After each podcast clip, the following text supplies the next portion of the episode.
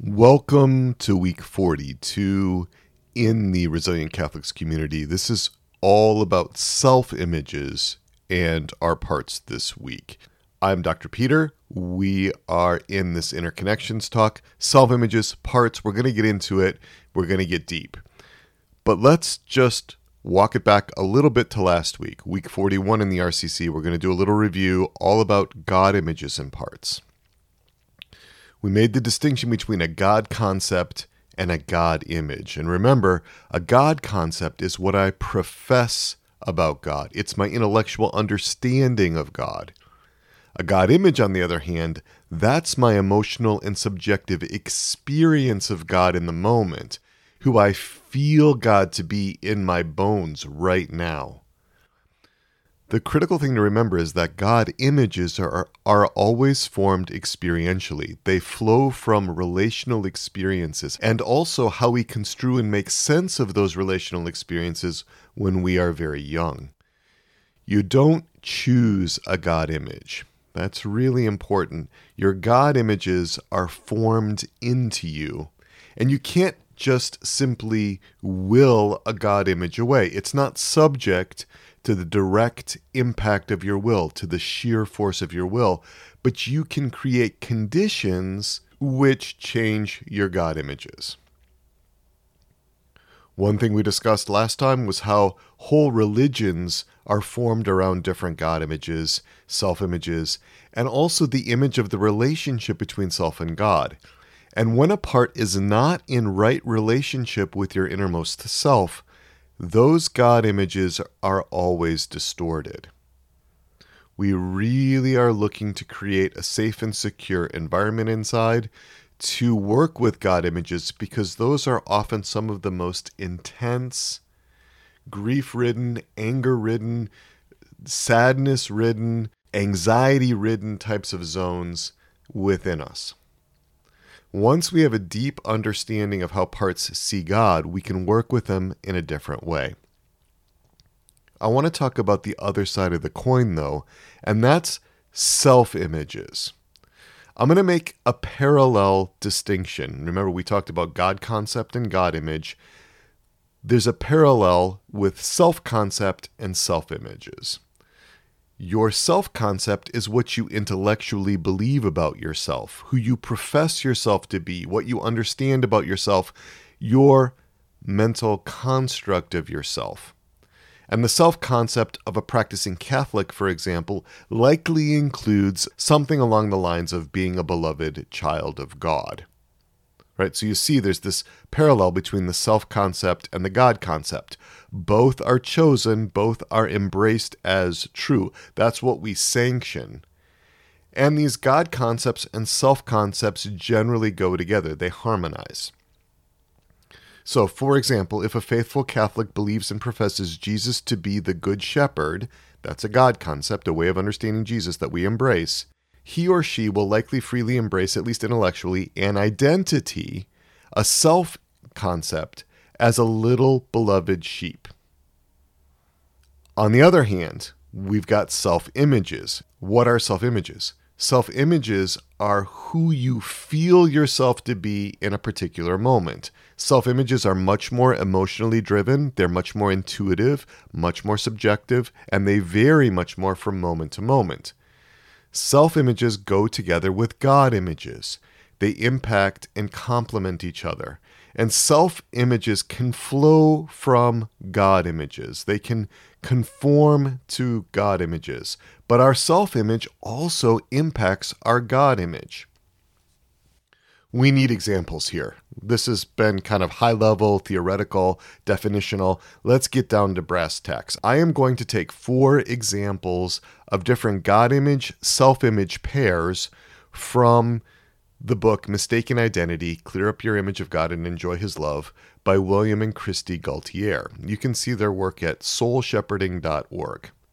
The Statue God, the Critical Scrooge God, the Heartbreaker God, and the party pooper god. Right? We're going to discuss how God images and self images go together. Let's start with the statue god. So, when there's a statue God image, God is, is felt to be remote, distant, unfeeling, stony, cold, indifferent, disengaged. God just leaves me to my own devices. He doesn't care. He's not going to help me. He doesn't want to help me. Uh, and now we get into more of the self image stuff, right? I have to manage on my own because God doesn't care. Therefore, I'm not going to try to engage with God because it won't make any difference. Right? Where can this come from? Well, children whose parents are so self absorbed that they offer little to their children, at least emotionally, relationally. The children realize that the parents will not meet their needs, so they try to depend on no one. What can happen in that kind of environment at home is that there's an exile who carries the burden of isolation an isolated part who feels so alienated and alone, so disconnected from the rest of society, different from other people, not included in any group or community. That part carries the burden of abandonment, isolation, may feel very lost, very alone, may wonder if God even exists or if he cares about you. So you can see statue God images are often held by exiled parts who, who carry the burden of isolation those folks have a self image of being not important to God, not being God's beloved son or daughter. Rather, being dispensable, being ignored, things like that. Managers can also have this kind of God image, self image pair. A do it myself manager may believe that she has to do everything herself. She works hard at getting tasks completed, follows schedules, plans, organizes, everything to make things work out. And this part is often rewarded by others for being low maintenance, handling the demands of day to day life. And she may try hard not to need anyone else this is often a primary manager in a person's system, especially when a person is really driven to get a lot done. Again, statue God, remote, distant, unfeeling, and the self image God is not going to help me. He doesn't love me that much. He doesn't care. I have to manage on my own. I'm not worthy of God's love, of His attention. He just isn't that invested in me. Let's take a look at another God image, self image pair. This is the critical Scrooge God. Now, in this God image, God is highly critical. He cuts me down with disparaging remarks. He's got a condescending attitude towards me. He tells me that I won't make it. I won't succeed. I just won't be able to rise to the challenge. I can't even become minimally acceptable to him. God doesn't extend himself to help me. The self image that goes with this is that I'm never good enough for God. I can never satisfy Him. I feel like I'm no good. I struggle with shame. I feel so inadequate. God gives me the minimum amount of help so that if I did things just right, I might succeed, but I never can hit that mark. My efforts are never enough. And parents who are critical can foster this God image in little children. The other thing is is that when parents have very are very hands off, if they're very laissez-faire, if they leave the child to come up with his or her own standards for life, his or her own code, that code is often untempered by mature judgment and can be unreasonable, not tempered by maturity, not tempered by wisdom.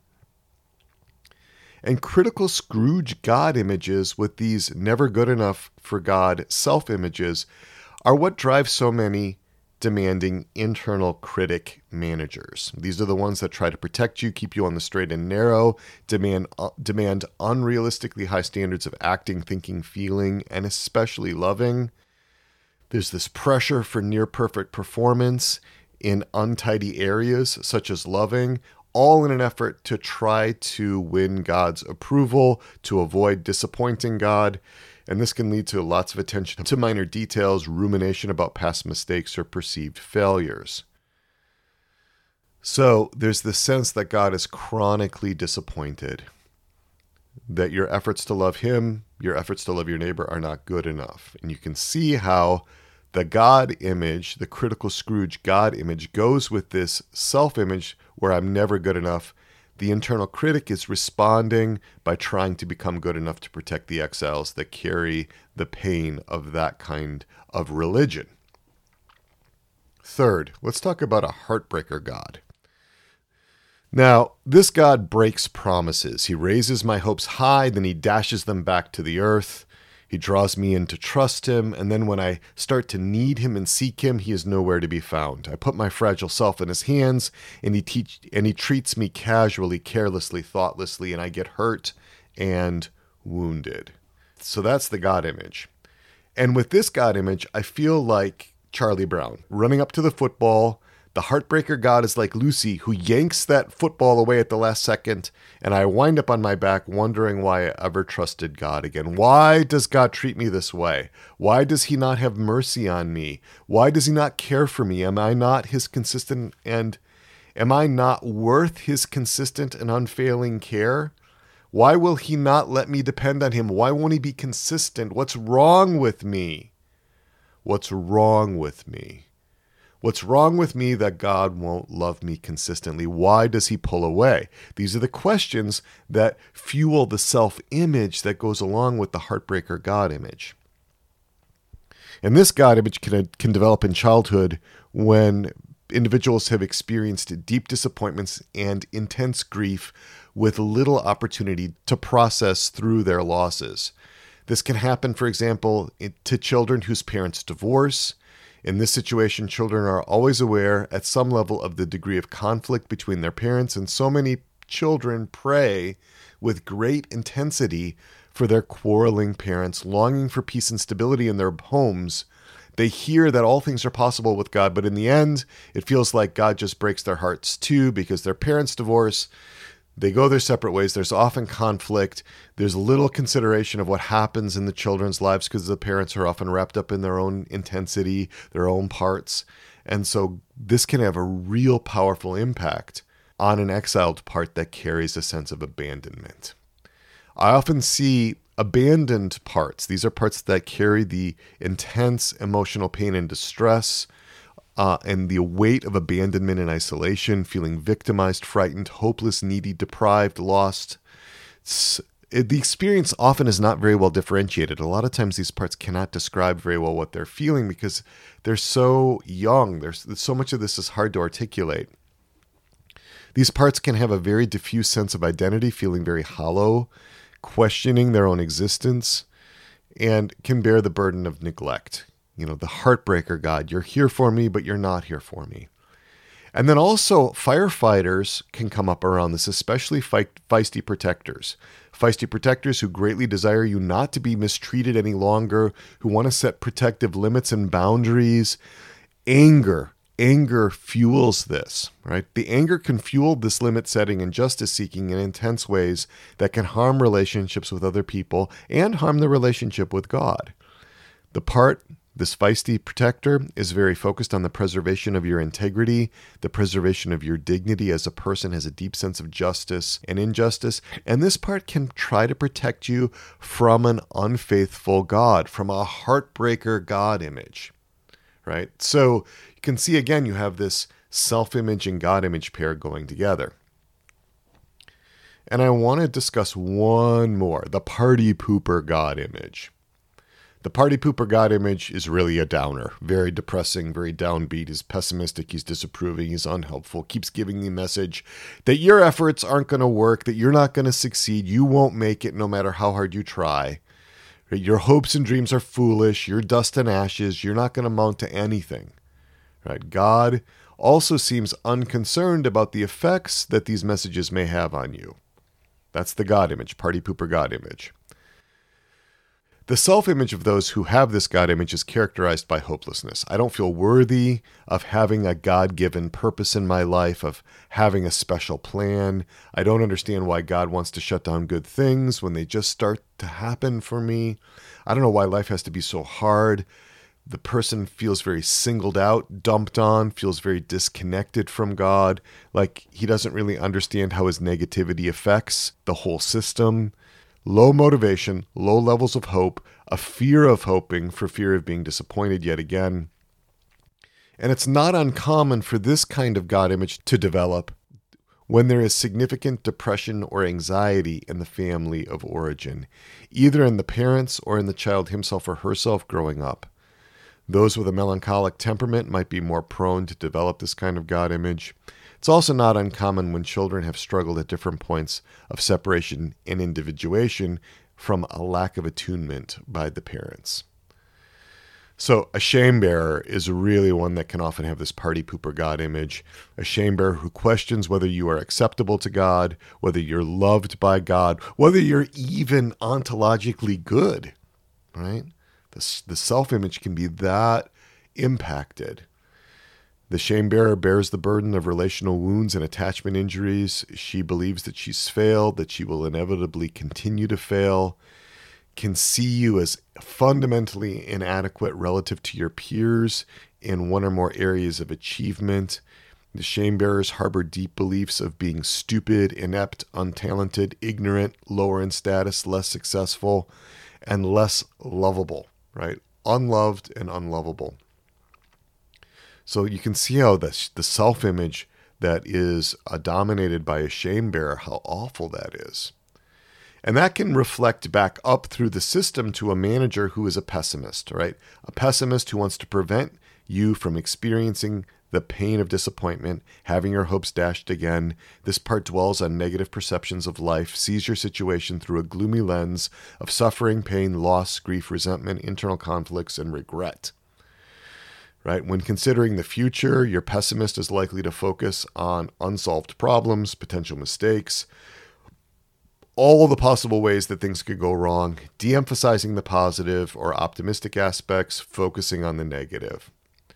Because potential negative outcomes are so exaggerated by your pessimist, there's going to be this chronic worry, watchfulness, dissatisfaction, and indecisiveness. And your pessimist has very little felt sense that God's going to help you with your troubles. So again, you see that party pooper God image, how it impacts the way that parts see the self. Now, whichever part happens to be blended with you at any given time, that part is going to bring his or her God image, and that God image is going to be dominant. That part's also going to bring his or her self image, and that self image is going to be dominant. Some parts may have little sense of God. They might not be very concerned about God, much more concerned about self image. Other parts may have very little sense of self image, might be much more concerned about God, and the God images might be much more powerful. So, what are we to do, brothers and sisters? What is curative here? Well, in a word, what is curative is love. We have to tolerate being loved and I talk a lot about that in the Interior Integration for Catholics podcast, episode 99. We have to be able to experience love and then love God back, love others back, but also love ourselves, right? We have to model some of this love for our parts. It's a big focus of the advanced RCC cohort after you complete year one, you have the opportunity to go into the advanced RCC cohort. And a lot of it is focused on love love of God, love of others, love of self, and being loved. All right, so that's it for, for this interconnections talk. I will see you on the other side for the experiential exercise. Look forward to connecting with you then. Take care. God bless.